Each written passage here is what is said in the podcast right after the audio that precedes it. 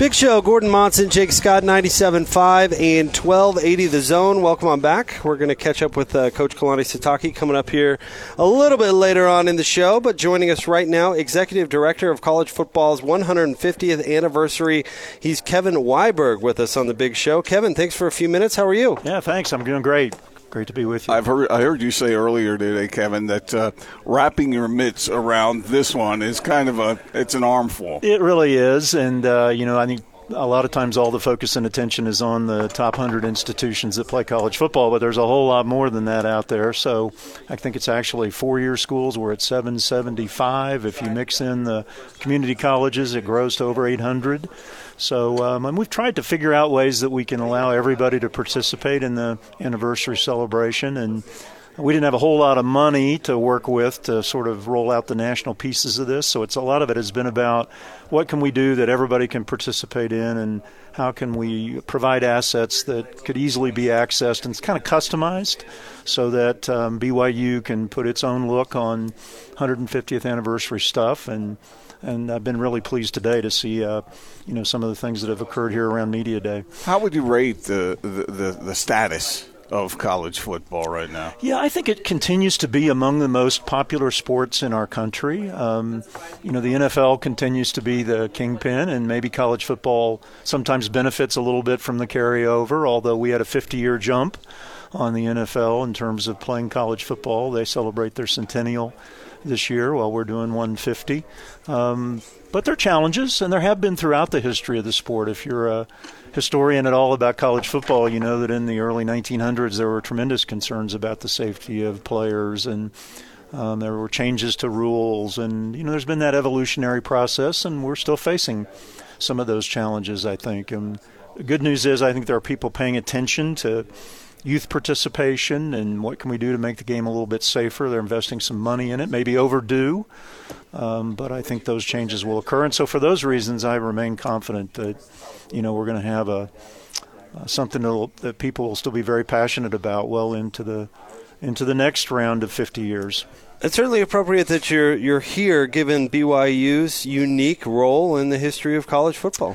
Yeah, that's right. And uh, you know, I, I grew up as a young person in the you know 60s, 70s, and I remember watching the development of the passing game here and you know, uh, the great success that BYU had rolling into the 70s and 80s um, under LaVell. So, where did you grow up? I grew up in the state of Kansas. Okay. Um, yeah, and so, so, you were noticing, you were taking yeah, note. yeah, you know, doing. and the growth of television around that time provided opportunities to see a whole lot more. Do you remember that game against San Diego State? Yeah. So was it 79 or 78 when So, uh, uh, it was like I mean it was like it, it was like the era, earlier version of the air raid. Yeah, yeah. So you know, those were startling things because the game um, in many parts of the country was still played in a very different way. In the region I grew up in, you know, it was a very much a ground game, wishbone style of offenses. So it was notice it was noticeable to see the development on in the West of the great passing game. And so for that reason, it's tremendous to be here. And I thought they did a tremendous job today of through BYU TV of uh, showing some stories about that and telling a little bit of that history. It's what we're hopeful that everybody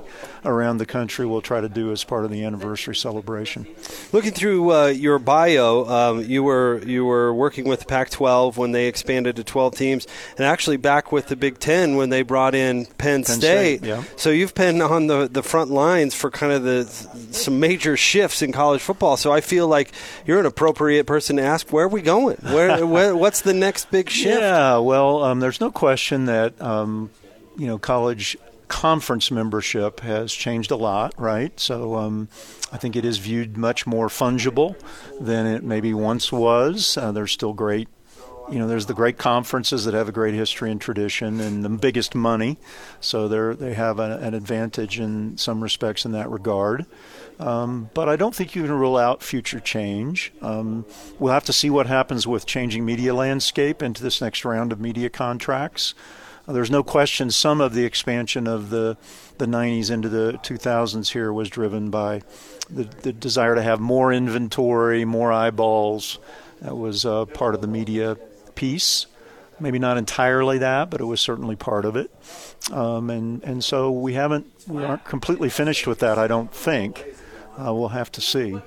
BYU is in sort of a unique position because they like to see themselves as a Power Five type com- uh, t- team, but uh, they're not a Power Five team. Do, do, you do you see a time when they will be included? Well, I, you know that branding is probably somewhat unfortunate. I mean, I you know that's a it's a great question relative to do you have to be part of that subset of five conferences to have the highest success in college football? I think that answer may still be a little bit outstanding. We'll have to see what happens with the postseason too, right? That could be a determining feature as we roll forward. What kind of access is there, and how does that affect the branding of conferences and independents and and others? Um, I think BYU continues to be in the group of institutions that would have a, an opportunity if conferences get bigger in the future. So you can't rule that out. And uh, you know, I, I've uh, had a lot of folks ask me about these kinds of things over you know the past four or five years since I left the Pac-12, and I think it is you really have to take care of your own business first. I know that sounds sort of silly, but you got to make sure your programs are excelling. Got to make the right investments. You got to have continue to work on the relationships. Uh, those other things are all really important. You can't just assume that um, because of your past success, you know, or the history, that those opportunities are always going to be there. If you were advising BYU as far as to make itself more attractive, would you have some advice? Well, I don't know. I think Tom's done a nice job, Tom Holmoe, of uh, you know the the uh, ESPN agreement is really important. I know he's working on the next generation of that, as I understand it, and that those connections remain very important for visibility standpoint. I do think the the independent status does provide a unique opportunity to have um, a quality schedule that may not exist otherwise. So there's some value there if that can be sustained and continued. Um, so yeah, I mean, I I think you just have to do your best job of building what you've got, and then uh, you know be well prepared if there is another wave of change that, that comes around. Kevin Weiberg is with us, 97.5 and 1280 The Zone. I got to tell you, one of the, the most unique parts or, or uh, I guess, periods during my career was the Pac-12 expansion because it was just you know, news was breaking left and right, and this yeah. this school's in and this school's out. What was it like to be a part of that wild right. ride, and what did you think of when it all the dust settled? How it turned out? Well, it was it was a wild ride. Um, you know, Larry Scott, as a new commissioner, had a lot of authority. The members uh, really encouraged him to uh, pursue an aggressive expansion plan. Pre- uh, and by members, I mean the presidents and chancellors of the universities were fully invested in those things. Um, and uh, Larry was new to the college scene for the most part. Um, so, you know, he didn't have deep personal relationships across conferences. So, to some extent, there was a feeling that he could kind of come in as a new guy and go for it.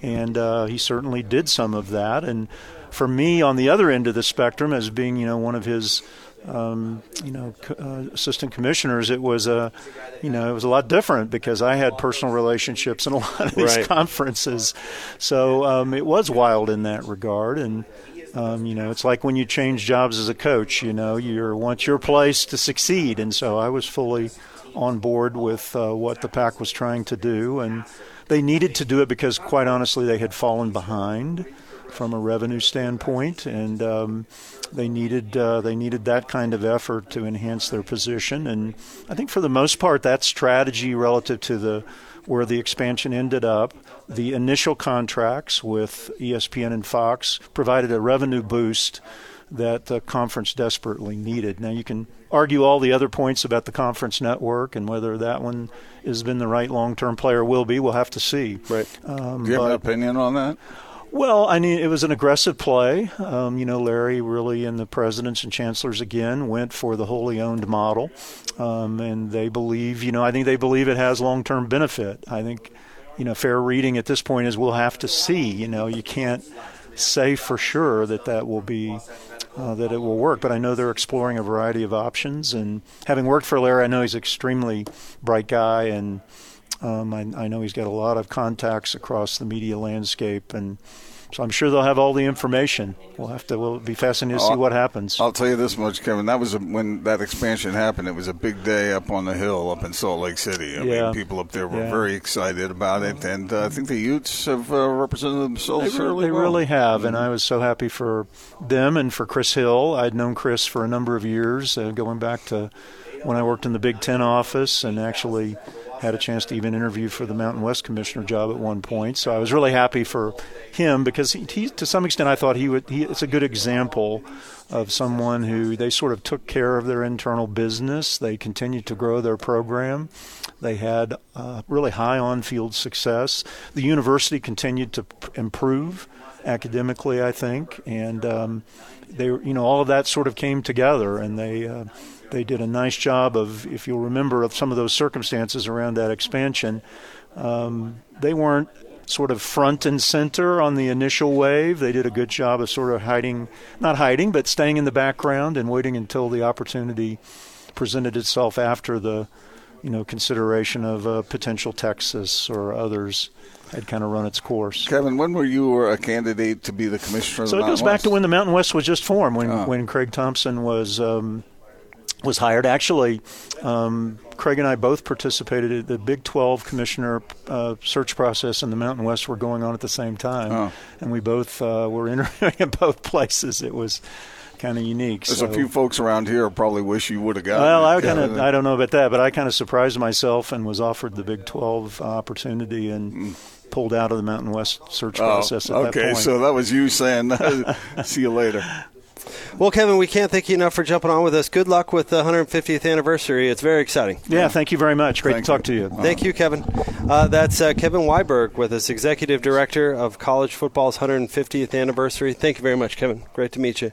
Uh, very interesting conversation uh, right there. Kevin's got a. a um, uh, he's he's been he's been around a lot, and he's yeah. been in, in those rooms where those big time decisions have been made. So that that was a fun conversation.